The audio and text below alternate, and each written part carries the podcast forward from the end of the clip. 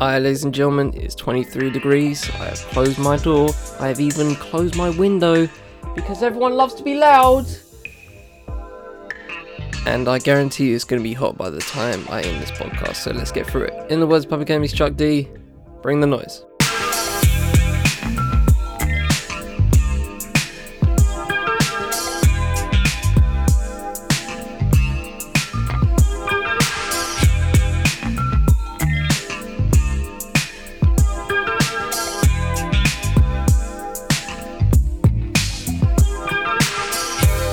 On the fifth End Podcast Network, I am Charlie Taylor, and this is What's Good. Welcome back, ladies and gentlemen. Hope you've all had a good week in the circumstances. Ah, new normal, eh? Is this what the new normal is? No, not, not quite yet. Not quite yet. We're we're, we're getting there though. We'll, we'll we'll talk about that briefly in in a sec. But uh, yeah, you know, I hope you've all had a good week. So, um, it's been pretty solid for me actually. Like pretty chill uh, for the first time in a while. I've had some free time uh, given to myself in a way. Um, I finished some work last week, and I'm, I was uh, I was proud of finishing that. So uh, I thought I'd, you know, obviously do the podcast stuff, continue, and uh, you know, just um, as a little um, it's a li- little secret to you guys. Um, podcast four, well, podcast five, podcast number five, original number four, is in the works. And, um, yeah, I've, I've just been spending the past couple of days just chillin', big chillin'. That's why I like to call it big chillin'. You know, you, you can chill, you can keep chill, but there's nothing like a day of big chillin'. It's, it's great, it's great. You know what I'm talking about when, you, when, uh, when you've had that kind of day of big chillin'. Um, but yeah, man, it's, uh, it's been pretty good, can't complain. So, uh, but I've kind of, um... I've kind of set myself up uh, for this episode because um, I'm going to be talking about some topics that I, I don't feel comfortable with. And I guess that should be the point, right? Um, these are a couple of them, uh, not all of them, but um, a couple, two of them in particular are very, I don't know, um, I just don't feel... up to not not up to speed, but I don't feel like making a solid. Uh, ugh, see what I mean? I'm, I'm just I'm just rambling right now. I don't know what how to how, why I feel awkward about them, but I I'm I'm gonna feel awkward about them, uh, and you understand why. Hopefully, I'll make that clear. Uh, but yeah, past that, we've got uh, two others as well. Got uh, well, we have live music, two music technically, and the sports topic as well.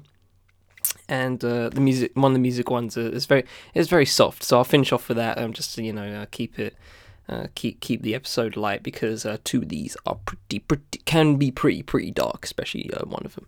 And uh, yeah, so without further ado, four minutes before we begin, email, Twitter, I G, Facebook as well, Discord link, all that, all that, all that in the full show notes. Give that a clicky click as you listen.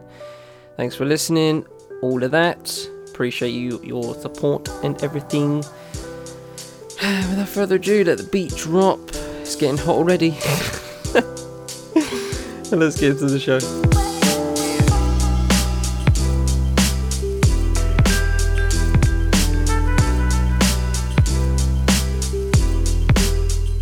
In a week where civil rights heroes Congressman John Lewis and C T Vivian die age uh, eighty and ninety-five respectively, Uh, Boris Johnson is aroused by fox hunting. No, no, no context to that. Just look out for yourselves if you want to know. I just wanted to put that out there. Uh, U K government is suspending the Hong Kong extradition treaty, um, which, according to China, means that we're starting a cold war with them.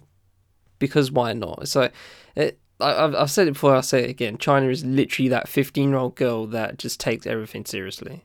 And obviously, politics is should be taken seriously because we've seen we we have seen in the past couple of years when people don't take politics seriously. I mean, I saw a video the other day, right, of like um that debate on I T V a couple of you know during the last general election where like Corbyn literally had papers redacted, but still papers of um the of the Tories uh, plan to sell the N H S, right? And then I remember I remember specifically. Like a day or two later, there was a either Dispatches or Panorama um, episode, I forget which, and uh, it was basically about just more in-depth look about how the uh, the Tories are planning to sell the N H S to America, right? And you lot still, still couldn't see past any other bollocks. And don't give me anti-Semitism, right? Don't give me that, because you lot don't, you lot don't look at racism in general, all right? So don't act like you, you made the decision to vote Tory because of, because they had anti-Semitism. Tories have been racist for, mm, I don't know, give give me give me a year, you're probably correct, right? it's it, hello. So, you know, you can call it best uh, the choosing the um, uh, what's it the lesser of two evils. Sure, that's basically politics in a nutshell. Let's be real. But it's just so fascinating to me how you lot just make decisions on this shit, major decisions when you have that one decision to make, and you lot just you you lot didn't want to go for it because I don't like the vibe of Jeremy. I don't like his vibe. Like, what the fuck are you talking about anyway? So yeah, apparently China's gonna um, uh, obviously come with measures. We'll see how that goes.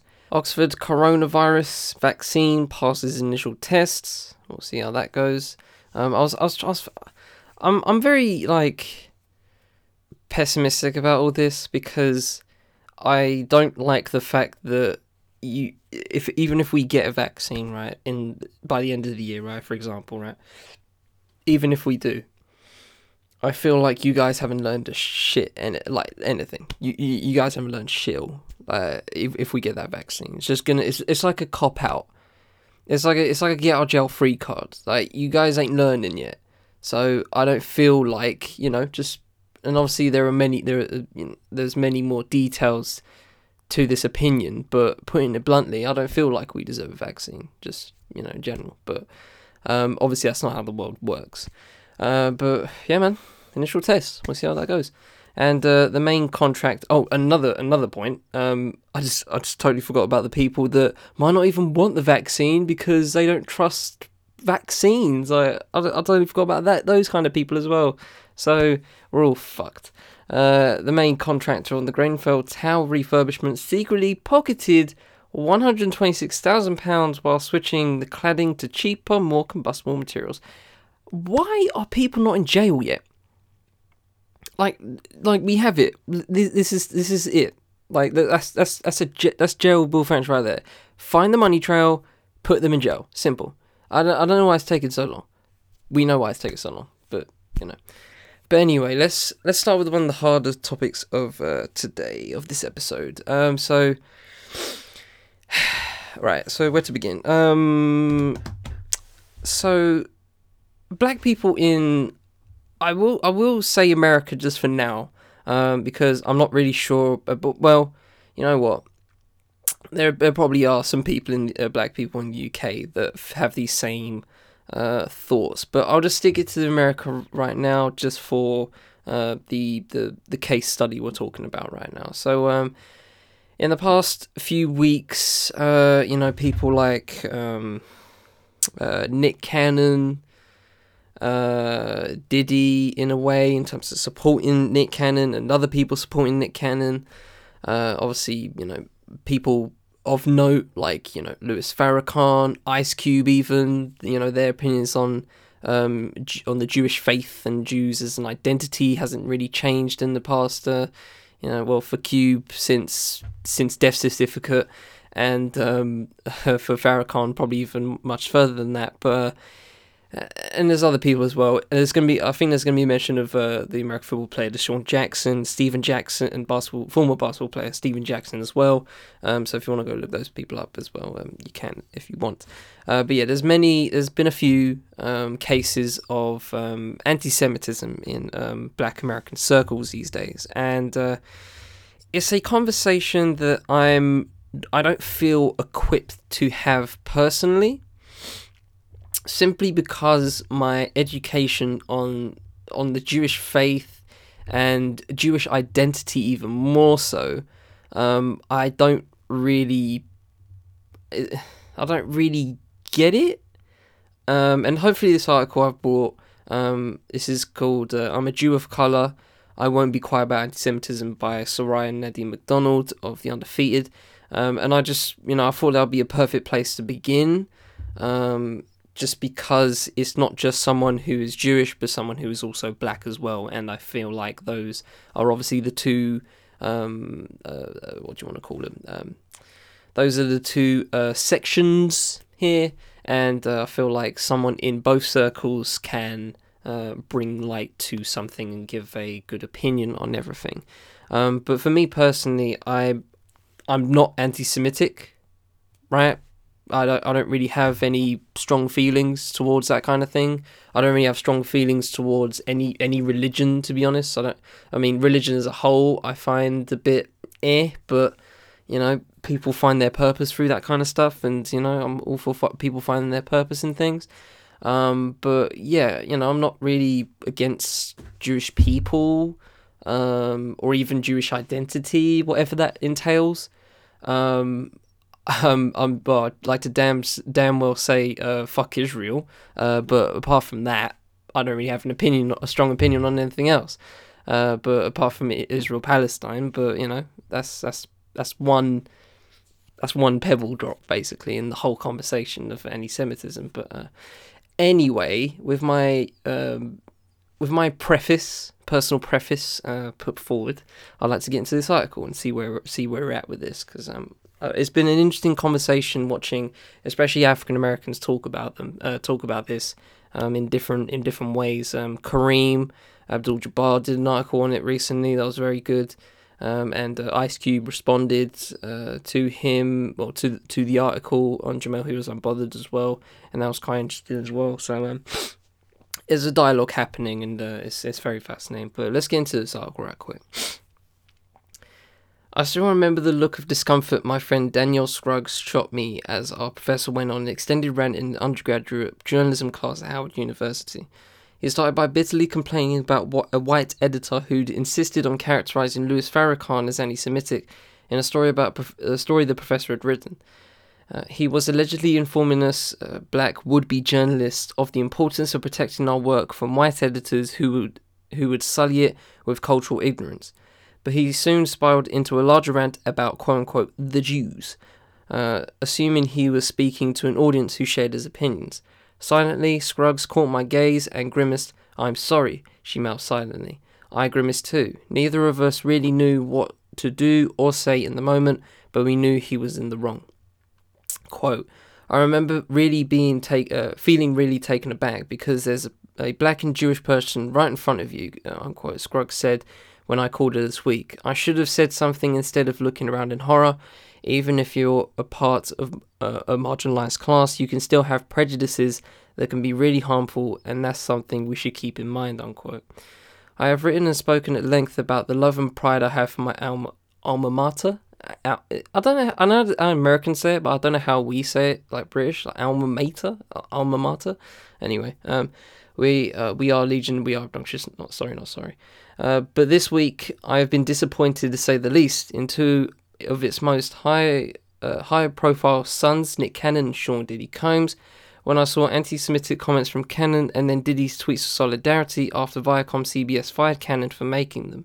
I felt a similar pang of betrayal, disappointment and anger, the same pang I'd felt two years ago when Alice Walker, a personal hero of mine, praised an anti-Semitic author as quote-unquote brave in the New York Times. I have an unconventional feeling, uh, un- unconventional relationship with my Jewish heritage, in part because I grew up in the heart of the Bible Belt. Unlike almost everyone else I knew in my hometown, it was de rigueur upon meeting someone for the first time to ask if they were quote-unquote saved. My immediate family did not participate in organised religion. My paternal grandfather was both a preacher and a serial abuser, which contributed to my black father's distaste for the church. My uh, Jewish mother, Lillian Oliveira McDonald, was born in Suriname and grew up in Amsterdam, where daily life was far more secular than it was in the American South.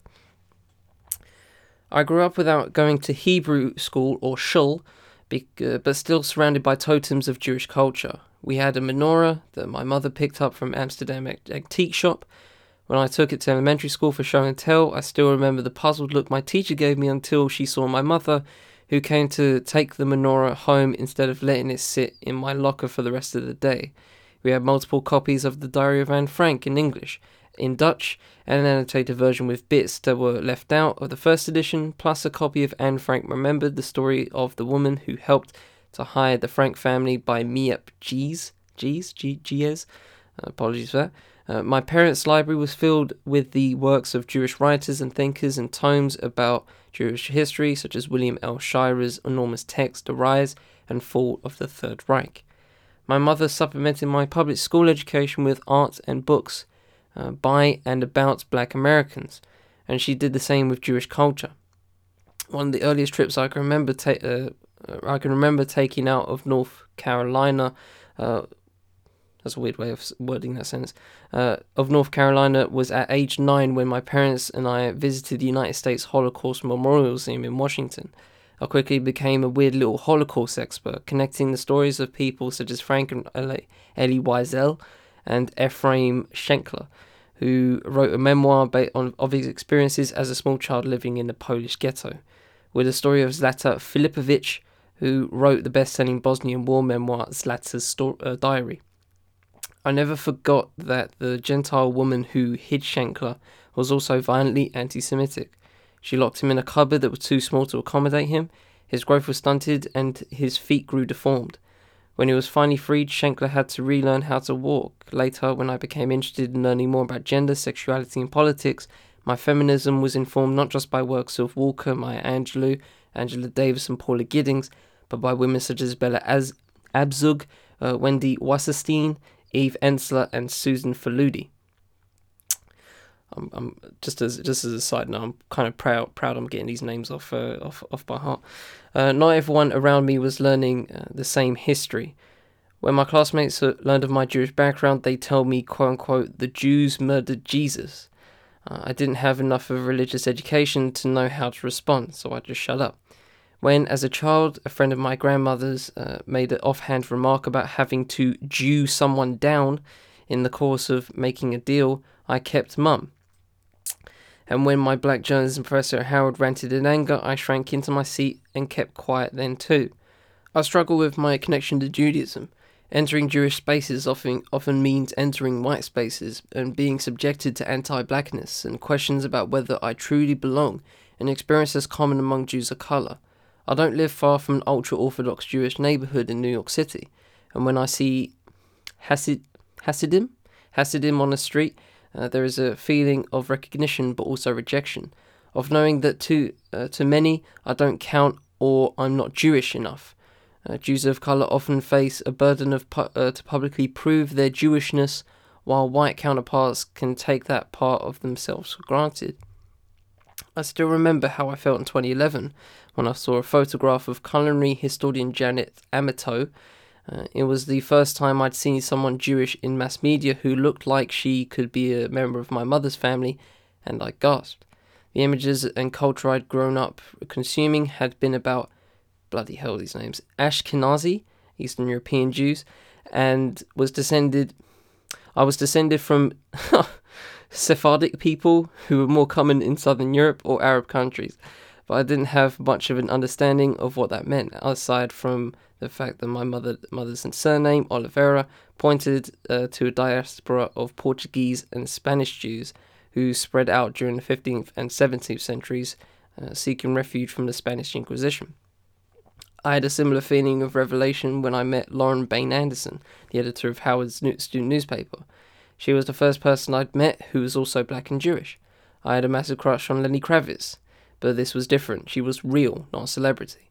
We could kvetch and cavil together. I'm sorry if I'm butchering these names and these terms. When I brought a boyfriend home for the first time and a couple, uh, couple of years later, for the first time a couple of years later, also a Howard student, I made him sit on my parents' couch with me and watch Fiddler on the Roof. Works such as Anna Deavere Smith's Fire, Fires in the Mirror, recently revived, my, uh, revived by Signature Theatre in, in New York, and, J- and James Baldwin's Negroes and Anti-Semitic Because They're Anti-White, offer bridges to explain the speci- specificity of the uh, black anti-Semitism, uh, which in New York is often bound up in battles over real estate and lack of shared understanding, but there is always more to learn. The Netherlands was one of the places where Spanish and Portuguese Jews went when fleeing religious persecution, which is how the Portuguese synagogue of Amsterdam came to be uh, built in sixteen seventy-five. Quote, they went to France, to Italy, and some went to f- uh, further, excuse me, further north to Belgium, and particularly Amsterdam, uh, because it was a port city, a centre of trade, my mother, mother explained. So Amsterdam has this very specific history in that regard. It was kind of liberal with regard to Jews. If you want to settle there, fine. Just don't be too obvious with whatever it is you do. Just keep quiet, and you are able to do things uh, that in a lot of other places you just couldn't do, unquote. After the November twenty sixteen presidential election, uh, one of the first places I visited was the Holocaust Memorial Museum, and plenty of others had the same idea. It was so packed, visitors had to wait, stretch, and crane their necks to read the text accompanying many of the exhibits. Everyone was anxious about what the new administration would mean for minorities. I remember my mother pointing to the vandalism of Jewish cemeteries in Missouri and Philadelphia. She didn't need to reread Hannah Arendt. Uh, she had grown up in post-war Amsterdam, where no one forgot what the Nazis had done. In the winter of nineteen forty-four, people were reduced to eating tulip bulbs as they tried to outlast the German occupation, and many starved to death. My mother shared stories of driving around Amsterdam years later with a friend. The friend showed my mother where her family hid during the war, right across the street from a Gestapo outpost. People in Amsterdam were still wary of German accents in the fifties and sixties, my mother said, recounting stories of Dutch people confronting German tourists on public transportation with rejoinders such as, quote, back so soon, and I want my bicycle back. The Nazis took everything during the occupation, even the rubber from even rubber from bicycle tyres. The first car I bought with my own money was a Volkswagen Passat, and when I drove it home for the first time, my mother called it a Nazi Cadillac. Jesus. My mother learned to be wary of the German public officials of a certain age, those who likely served in the Nazi government and escaped post-war prosecution. For a time, my family lived in a small cu- country village in Germany, when my father, who served in the Air Force, was invited to bring his family to meet uh, with him to meet the mayor of Bitburg, Germany, uh, during the Ronald, during President Ronald Reagan's visit to the country in nineteen eighty-five. My mother refused to go. The official was a member of the Christian Democratic Union, a conservative German party that was home to many ex-Nazis. When my father asked how he should explain her absence, my mother responded, "Tell him I'm a Jew from Amsterdam." There are many, uh, there are all these things about growing up in a particular time, space, and that particular era that become part of your consciousness and part of your worldview, Mum said. In the wake of the terrorism of Charlottesville, Virginia, and the attack on Pittsburgh's Tree of Life Synagogue, I began to seek out other Jews of colour, especially Sh- uh, Chand- Shanda uh, Prescott Weinstein, who is vocal about Judaism and race online.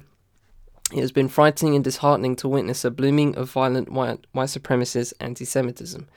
This week, in the wake of Cannon's statements and subsequent firing and Diddy's rush to embrace him, my stomach turned anew when I saw messages like this one on social media. There's a link to it. Uh, it was generally chilling, and this time the anti-Semitism was coming from people who looked like me, people who attended the same historically black university as me, and revelled in the school as a place of black pride and intellectualism, just like me.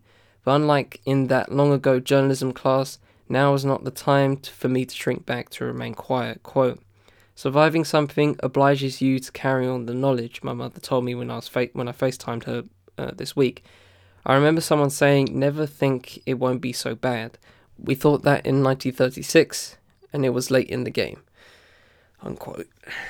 So, yeah, that's the entirety, uh, entirety of the article. Um... It's uh this this whole thing about like um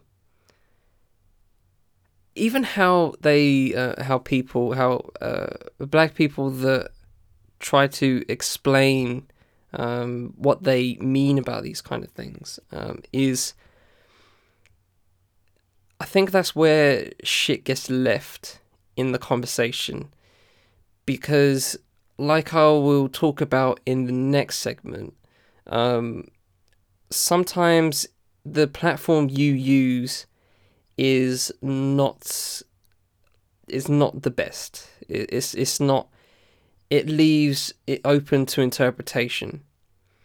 Um, but even with that said, um, having these conversations, and especially the this one, is um, very fascinating.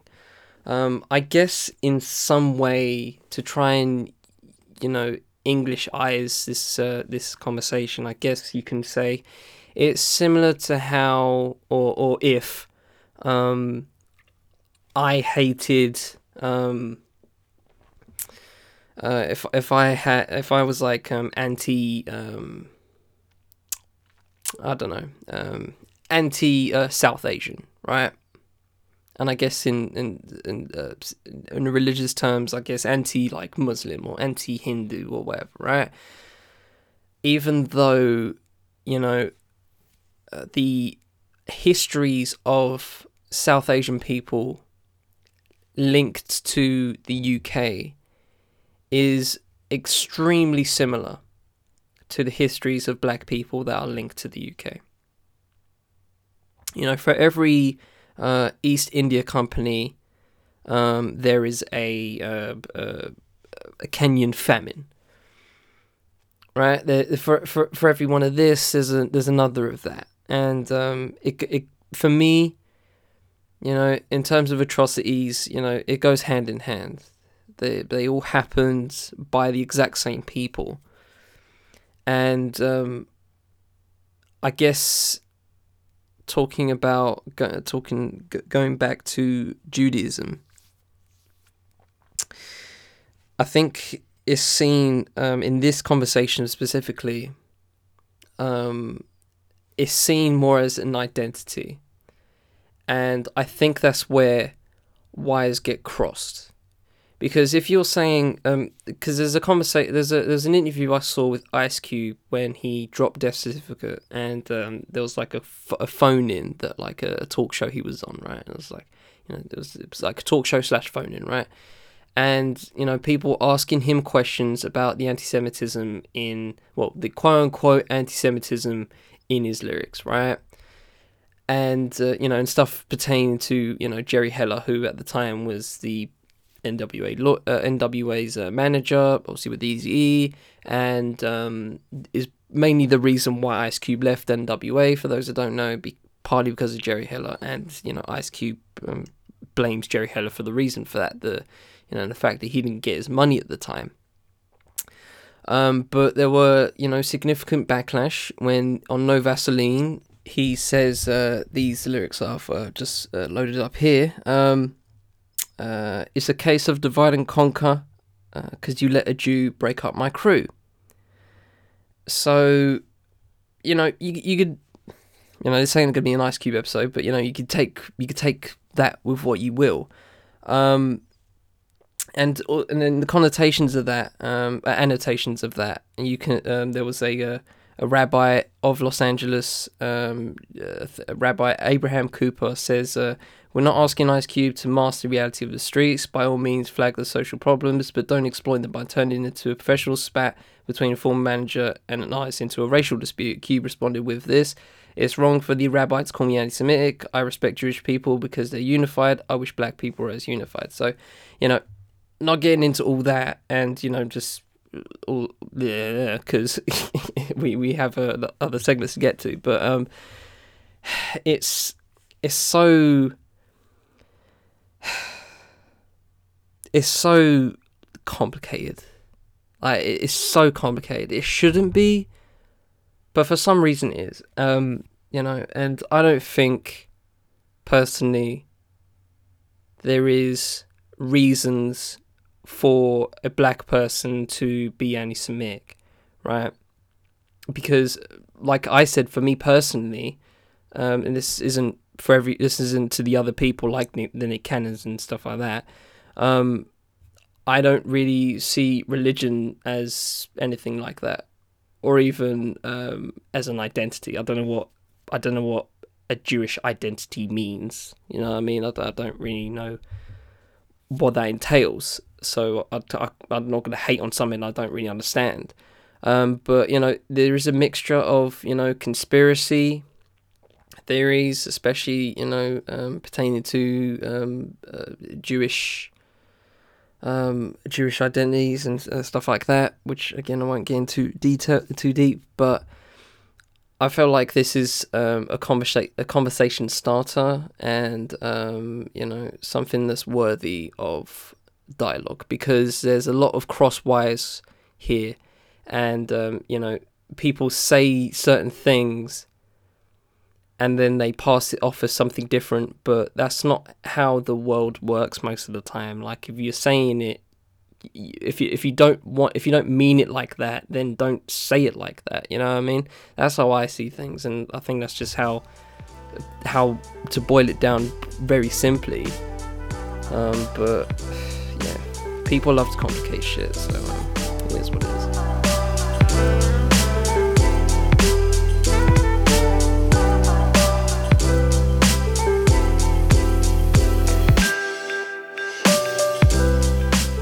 So move on quickly to um, uh, first of two music topics, and um, I haven't even put anything, uh, I haven't given any links to this one, because uh, I don't really feel like uh, the links that I have found pertains to this doesn't really do it justice, um, but this is all about, and, and I'll probably keep this very quick, because um, to be honest, I just wanted to talk about it, but not go into detail with it.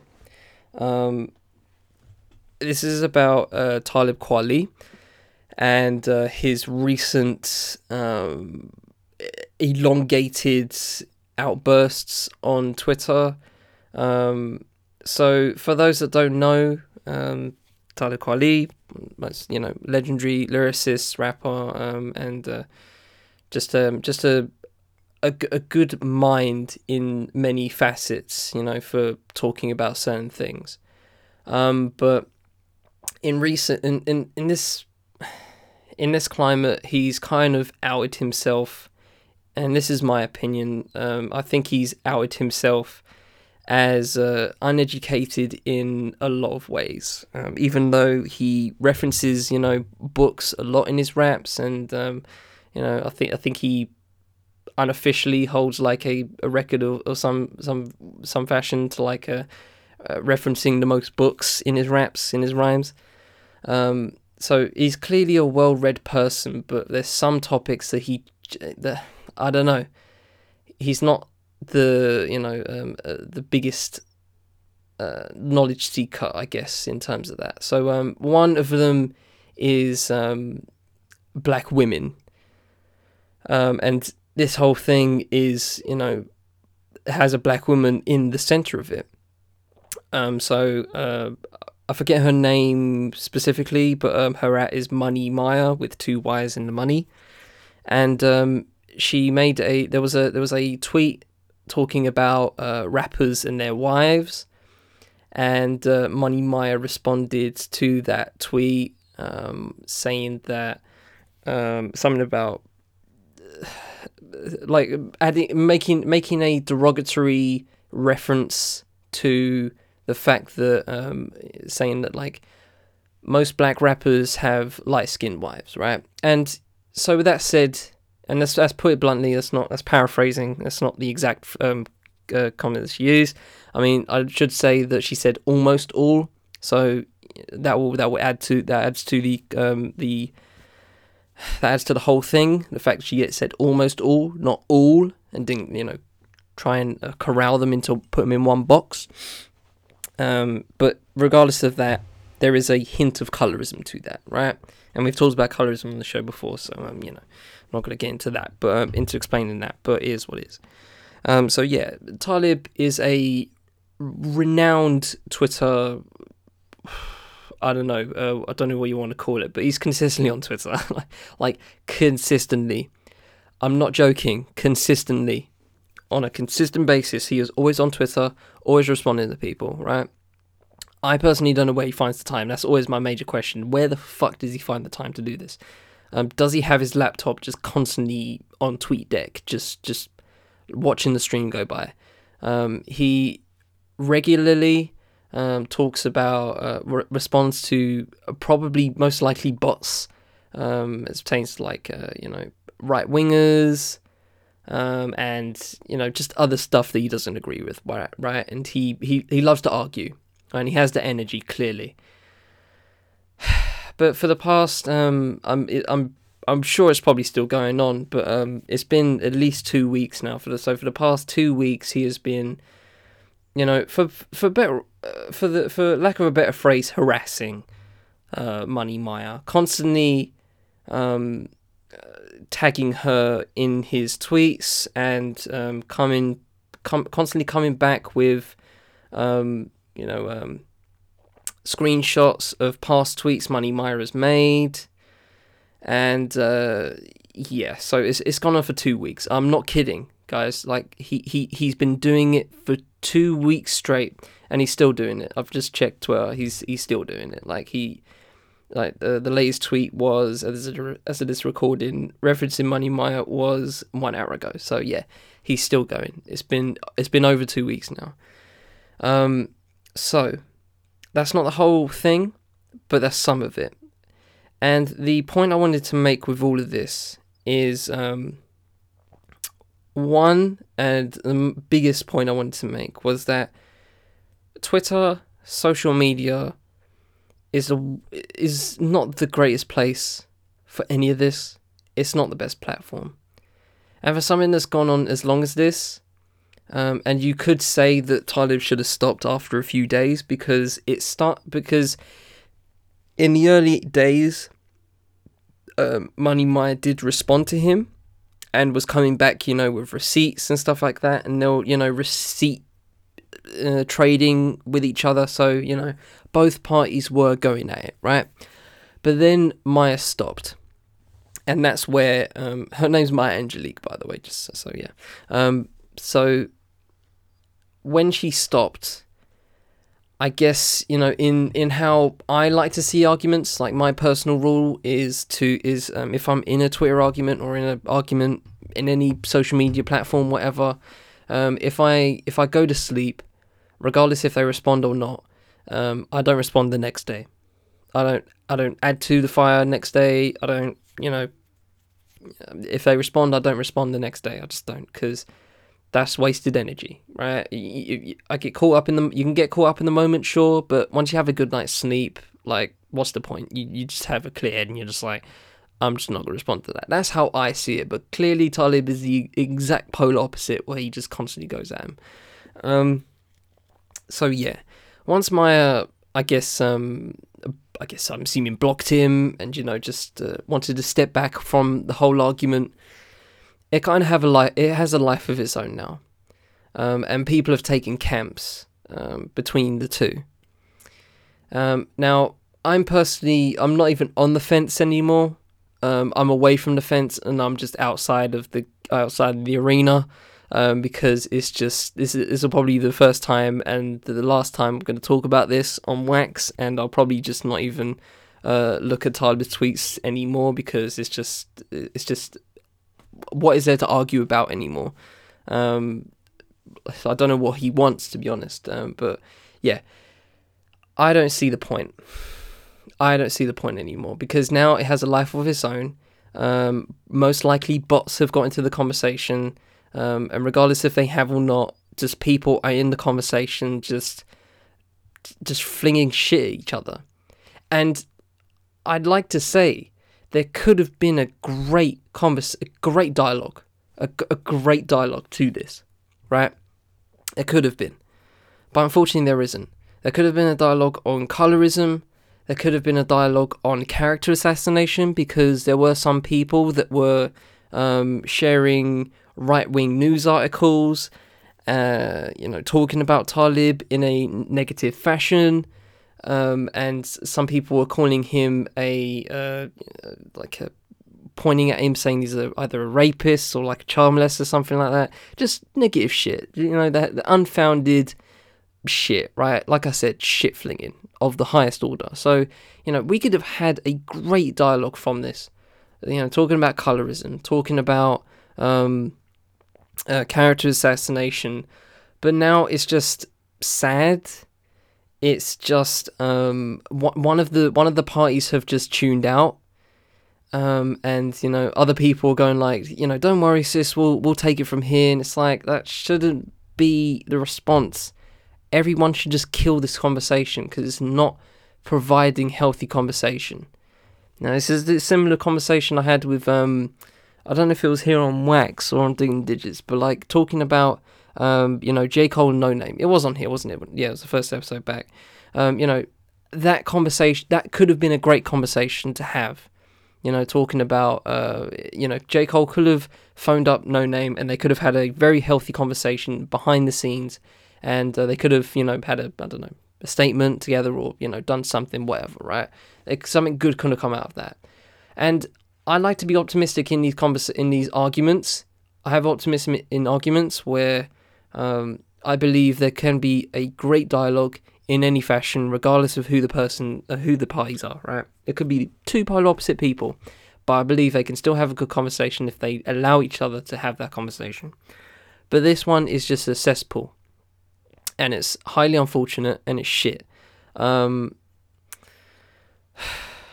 so yeah, it's gonna keep going on because um, Tyler doesn't know when to let up, and in that fashion, I'm I feel a bit sad because, you know, in some, in a lot of ways, I really admire Talib, um, but this is just not one. This is not it.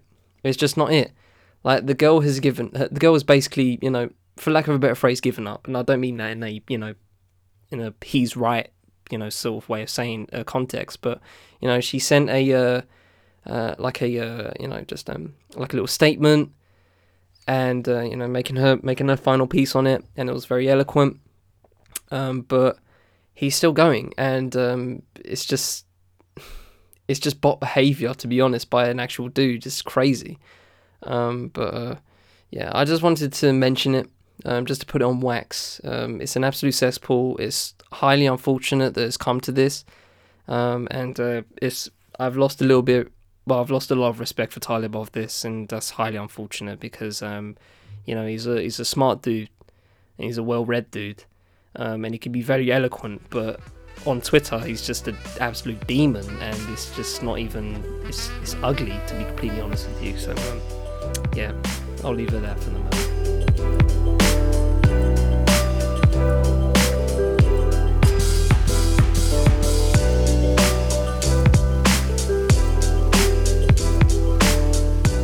So let's move swiftly on to uh, sports, and we head off to the N B A, um, to Orlando.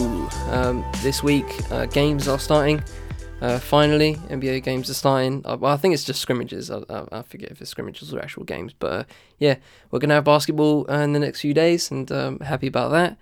Um, but there is a part of this that uh, has me, has me um, just, just, um, uh, just tilting my head a little bit, you know, just one of those, yeah, yeah, just one of those moments, right?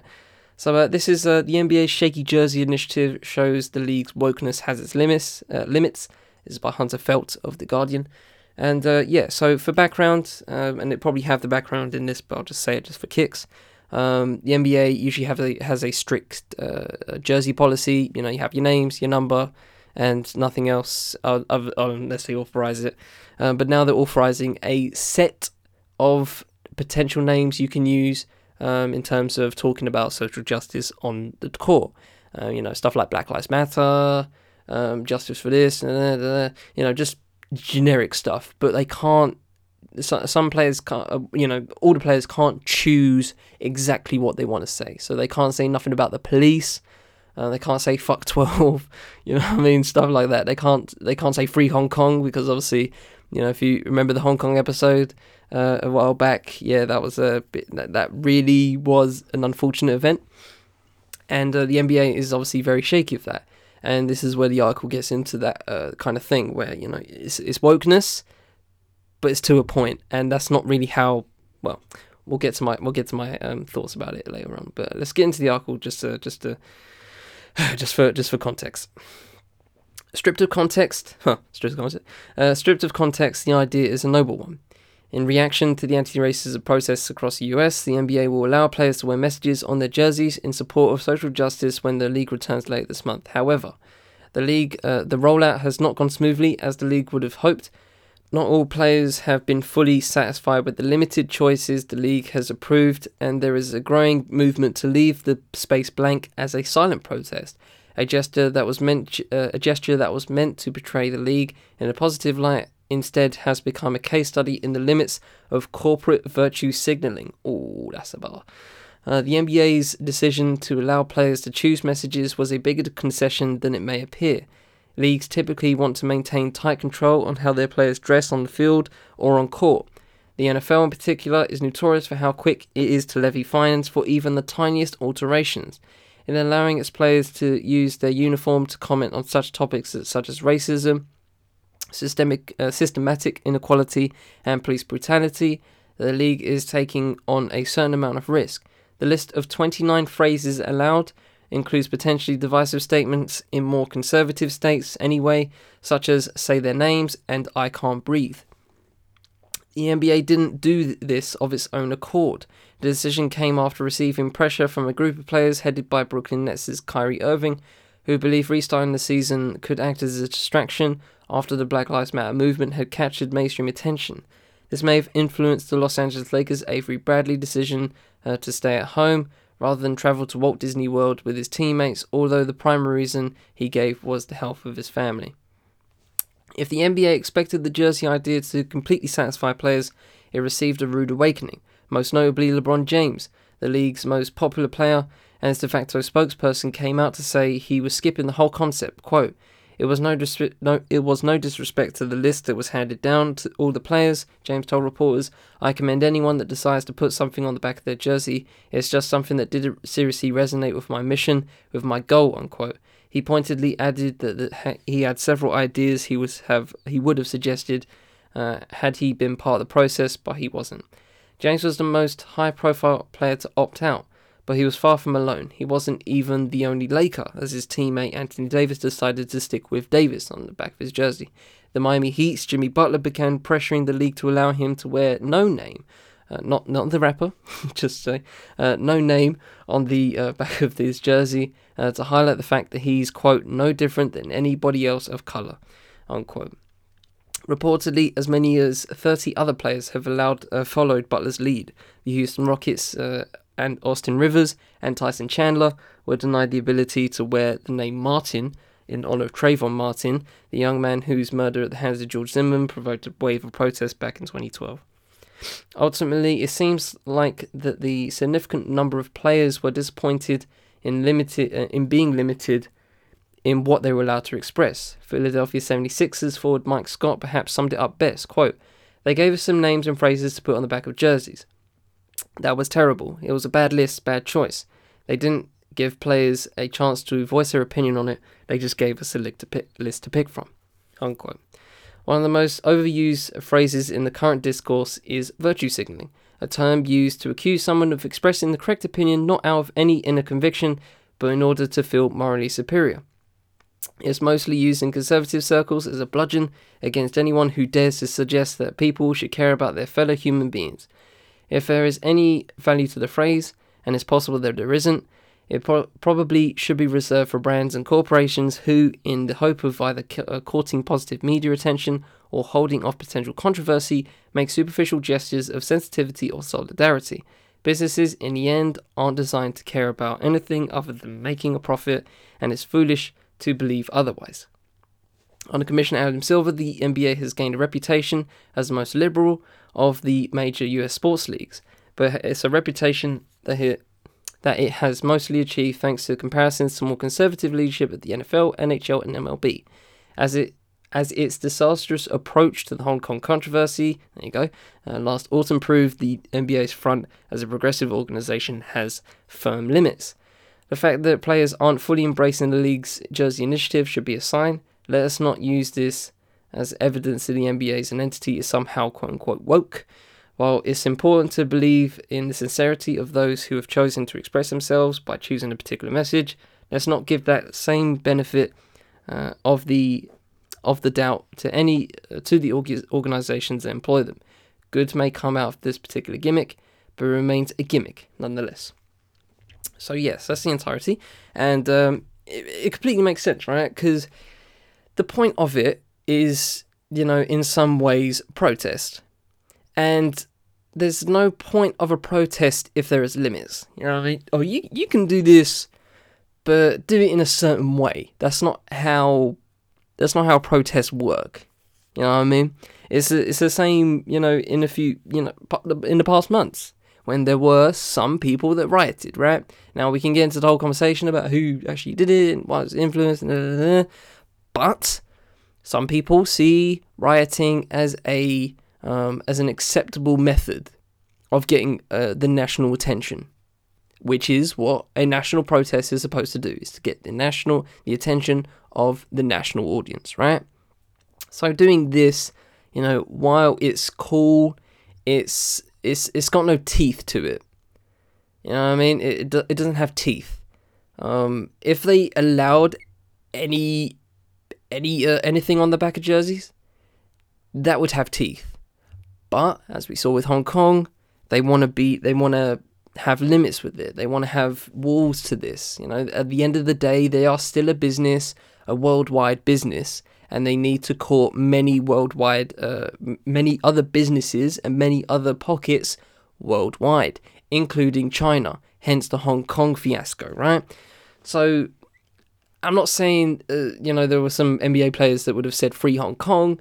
We don't know that. We will never know that. But um, to say that and, you know, having no, nothing to say about the police, when obviously, you know, some, well, I don't know the N B A's relationship with the police, but yeah, it's just, it's not, it's not, it's not there. It's half empty, and and you know, I don't really, I don't really think you can see this as a glass half full moment. It's really half empty. It's like, you know, you've done something cool, but it's not the whole shebang. And what's the point if there is no bang? It's a shit. It's a shit. Not a shebang. I mean, it's not got the whole. It's it's not. You need to have. You need to go fully in it, in order to make a genuine statement and to say that you're one hundred percent behind the players.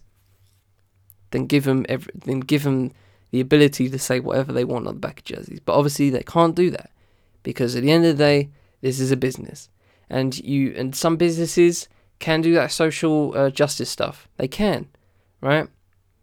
But they, they never, ever go full hog with it. Because at the end of the day, first things first, what will happen to my pockets? That's it. That is literally it. What's up with my pockets? Are my pockets good if I do this?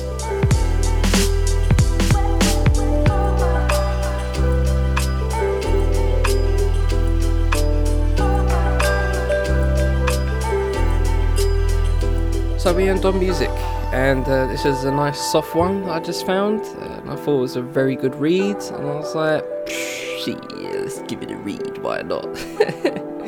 Alright, so uh, this is uh, via Q Point. It's called The Lost Art of Crate Digging. It's by Kathy Iandoli. Uh, this this is dropped in like twenty fourteen, like late twenty fourteen, September twenty-fourth, so twenty fourteen. So uh, it's a it's a throwback, it's a throwback. But uh, I thought it was just a fun read, and I thought, you know, with all the, uh, just need just need a little detox. Personally, I just need a detox because I'm talking about uh, anti-Semitism and uh, you know, uh, uh, harassment is a uh, Twitter harassment is uh, not my ideal fun episode. So uh, yeah, so let's just jump right in. I don't make beats, I just hoard them for safekeeping. My obsession with collecting records began in my early teens. One day I was down in the basement looking for my Cabbage Patch Kid. I have no idea why. Uh, climbing through boxes labelled Christmas, Easter, I found one of my mother's stacks of old forty-five R P M vinyl. Inside were the singles were singles from the Beatles, the Doors, uh, Joni Mitchell, anything and everything I ever knew or was about to discover from artists that lived in an era that I now like to call Kathy was born too late. Uh, the action though, the climbing, the unearthing, it stuck with me into my twenties as my tastes changed and I became a hip hop uh, a fan of hip-hop music, constructed initially from bits and pieces of old records. I became a bona fide crate digger. During college, I would leave campus on breaks and head downtown, head to downtown Bloomfield, New Jersey, where I believe the best-kept secrets in vinyl discovery were really located. I headed to record stores like Crazy Rhythms, R I P, bookstores with secret sellers, instrument fix-it shops with random record piles, and even church swap meets. All while, uh, all the while doped up on Claritin. and uh, wearing a surgical mask to ward off the effects of my severe dust allergy. As one of the few girls who, is, uh, who has taken part, I would get looks from the guys on their vinyl searches as they observed my selections at a distance, but politely gave me my space to work alongside them. Crate digging isn't merely record shopping though, it's the hunt for the D N A of a popular song you're in love with, an addiction to origins. And that addiction lasted a long time too. When I worked on Madonna's Confessions of a Dance, uh, Confessions on a Dance Floor album at Warner Brothers Records in two thousand five, I obsessed over her song Hung Up, which I recognised contained a sample of ABBA's Gimme Gimme Gimme. I risked hmm, meso, metho, mesolithemia? Mes, mesothelioma. Fuck, you know, how'd you say that? Hang about, let me Google that right quick. Fucking hell, what a word. How do you say that? Pronounce, pronounce, pronounce, pronounce, pronounce, pronounce, pronounce.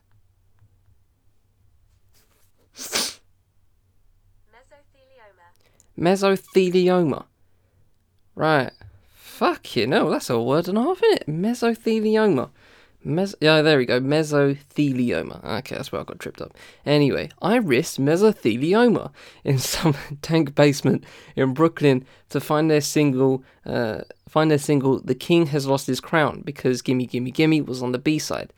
Uh, keep in mind I didn't own a turntable until five years after I started crate digging, because I wanted a collection first. That's not fucking all. So, a little... So I have I have vinyl, but I don't have a vinyl player. I did, because uh, my boy, my flatmate had one in university, and I just used his. Um, but uh, I quickly realised that I needed one when we were going to uh, graduate in that, so I was like, shit. And then I didn't have the money for it, and now I still don't have a vinyl player yet. But I'm, I'm I know I know what I'm getting, and I know what I want, and I'm going to get it someday, soon, hopefully. Hopefully in the next couple of years. But uh, yeah, at the moment, I've kind of just weaned myself from buying vinyl, uh, because I don't want to... You know, I don't want to cop something that I can't immediately consume, you know what I mean? And uh, obviously there's more to vinyl than, you know, there's the visuals and stuff like that, and just having a hard copy and supporting your people, but, um, and supporting the artists you love, but, uh, yeah, I just, I'll get there, I'll get there, bro, I'll get there, trust me, I'll, I'll buy those, I'll buy all those records, I have them all saved, trust me, it's all good, it's all good, I'll get them soon enough. Just need a, t- just need a record player first. Anyway, uh, I was constantly on the chase to acquire. Lifting the needle to hear my discoveries was the ancillary, was ancillary. That's my story, and every crate digger has one. So what's the point, right? Well, there is a utility for crate digging that dates back, date, dates back decades to the earliest days of hip-hop production, because records were the raw materials for hip-hop tracks. The art of sampling was awesome, albeit arduous. A producer would find a break beat, which is an instrumental section or drum beat, or a snippet of sound from a record they that they liked, uh, play the vinyl on a turntable and record that piece of music onto a sampler or a sampling-enabled drum machine, where it could be replayed and layered in conjunction with other sounds in the beat-making process. To acquire the vinyl, they would hunt. They raided record stores and hit record fairs in the early morning hours to scour through crates and crates of wax. The Roosevelt Hotel Record Convention on E forty-ninth Street in New York City was a big one. Dealers would uh, gather, and legends of hip-hop's golden age would arrive and peel through the layers of vinyl to find what they needed. The Roosevelt Hotel, quote, the Roosevelt Hotel record conventions were legendary, producer Diamond D recalls. Everyone from myself to Salam Remy, to Rashad Smith, to Jay Dilla, to D J Premier, to Lord Finesse, to Showbiz, to the Be- Beatminders, to forty-five King, to Kid Capri, to Q-Tip, all under one roof at seven thirty a.m. Shit was incredible. We were on the come up looking for treats. Diamond D still dig, uh, unquote. Diamond still digs to this day and lives up to the acronym for the collective he founded, D I T C, or Digging in the Crates. So, uh, if you and, and for those that are wondering, that's where I got digging digits from. Just, uh, just a little, just a little uh, trivia for you. Anyway, quote, for the lack of a better word, we called it raping the records, uh, says D J Premier, who made the record, who made records for rap giants like the Tories, B I G, and pop starlets like Christina Aguilera. Uh, there would be certain spots where we would, where we were like, oh, they raped it already. Why didn't you say rinsed? Like, you know, they rinsed it, but that's just me. Um, already, uh, meaning there were nothing really good. There was nothing really good to uh, left to look for. As much as we were all friends and we were all connected, we wanted to get uh, to the record conventions early. It was a sport, unquote. Primo also digs uh, and keeps his samples strictly vinyl. For me, quote, for me, when I dig, I look at the producer, I look at the label, I look at who played the instruments, unquote, D J Premier explains. Quote, I read all that, all of that stuff. If someone is great, I'll follow everything they do. There is no way they can uh, hit something great one time and not do it again, unquote. Great, great, great quote. That is a great point. Like, why would you just... Yeah, you know, I feel like um, I do that a lot where you know, where there's one artist I you know I like one song and don't even bother don't even bother exploring any of their other stuff. There's so many artists I do that with. It's actually stupid. Anyway. Uh, veteran producers of hip-hop were scientists dissecting tracks, librarians of musical culture, mathematicians of the B P M, and above all, music historians. But the dawn of the new millennium brought a cultural and technological si- shift. In nineteen ninety-nine, Napster arrived, ushering in digital bootlegging and introducing beatmakers to the relative ease of pulling songs off the internet in the form of an M P three file, dragging and dropping them into sampling, into sampling computer software. The production technology became more sophisticated. Bedroom producers can now create entire songs from start to finish on a small laptop. Downloadable music meant not having to digitize music from old pieces of vinyl. In addition, the upswing of sample-light southern hip-hop eclipsed the sample-heavy hip-hop of the east and west coasts. As younger producers entered the game, the ritual of crate digging became archaic. Quote, I think a lot of the younger kids that are learning to make beats may not have the same love for samples that somebody from my generation or older has, says J fifty-seven, producer of Homeboy Sadman, Sandman, and other indie acts. They're probably, they're probably ripping off uh, stuff off YouTube ninety-nine percent of the time, so they kind of aren't connected to the record. It's not even a real thing, it's not physical. Think about this, when they were little, guys like Lil Wayne were really big at the time, and the majority of what they were doing was sample-free, unquote. During two thousand five, I worked with J fifty-seven at New York's Fat Beats record store, the kickoff of a five-year-long death watch that ended when the store closed down. Another colleague of ours was Audible, was Audible Doctor, who in recent years has produced tracks for fifty cent to Smoke Dizza. Uh, quote, even while I was at Fat Beats, I could see the climate of climate kind of changing, said Audible Doctor. I can understand why there's a decline in cu- in the culture of digging. It's not easy to, especially when there's no real cultural upbringing surrounding vinyl. Younger producers don't understand the importance of how spe- special vinyl is. They never bought it. They were never around it, unquote. The new beat-centric producer uh, works differently in a in an industry that delivers digital music instantly, rather than taking months to manufacture physical product. He churns out tracks that within minutes of their creation uh, can leak on blogs and over social media. So hanging out for hours in the few remaining dusty record stores doesn't quite fit with the pace of the market and the attention span of the listener. While digging has reconfigured itself into in a new ritual of scouring websites for M P threes and ripping off mu- ripping music off YouTube, uh, even that process is still very time-consuming. And with the points you have to give away on publishing, why sample at all? Says producer Vanderslice, quote, a lot of the art- artistry has gone in production today because so many people would rather just get a quick fix and download a program and start making beats today than put anything into it. That's why everything sounds the same, unquote. Fucking preach. Two years ago, I interviewed producer Clams Casino on his beat-making process. I was geeked at the opportunity to sit with him and discuss Imogen Heap and Bjork, two ethereal female artists who specialise in electronically obscure music, sometimes called trip-hop, because a few of Clams' beats leaned on their recordings. Clams' abstract uh, production made rapper Lil B more palatable, and A$AP Rocky and no- Novo, Novo, Novo, leader of the designer rap movement. But when I decide, when I tried to chop up with him, I found out I found that Clams didn't know much at all about the catalogues of artists he sampled. Quote, oh, nah, I just skim the albums and pull what sounds good, he said. Here I was, picturing clammy Clams, wearing a dust mask in b- downtown Bloomfield, he's from New Jersey too, searching for the original release of Bjork's Human Behaviour because he was obsessed with the drum pattern. My disappointment is my own fault. Why should Clams Casino be some... Uh, die-hard connoisseur of electronic music? I'm thirty-five, he's not. He has who sampled dot com, Shazam, and finally YouTube to grab what he needs and run. I had liner notes and a new mark. He's not from an era where you need that kind of knowledge to succeed. It's a sign of the times, it's the death of a ritual. And while vinyl saw a thirty-two percent increase in sales last year, well, that's twenty thirteen, so a bit of a, bit of a dead point to say now, but anyway, that's just a, that's what it is. Uh, it doesn't increase any hope that crate digging will become a producer or music aficionado's new form. For the tangible music lover, vinyl has straddled the line between nearly dead and surprisingly still alive for quite some time. The new idea is to say vinyl is an artifact, not for the art that is on it.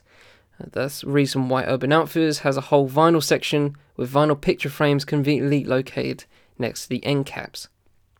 The scariest thought for any current or ti- retired crate digger is imagining a world where the sport no longer exists. Some producers will remain adamant about the practice, and there will always be a basement somewhere filled with the hoarder's secret treasure.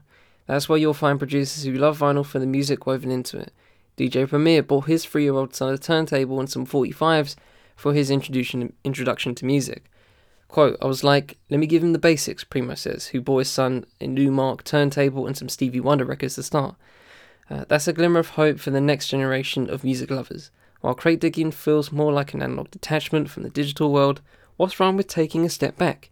Even before they can read, toddlers can manipulate vinyl and remember songs by a label, uh, label colour, a pleasurable tactile experience that can be a gateway to more music appreciation. I know I'll be saving some dust masks, dust masks for my future children, just in case. All right, and that's the entire article. And um, yeah, man, I'm just it, it, it kind of while I'm not a crate digger by any means, um, I don't really have the time or the chops for that kind of thing.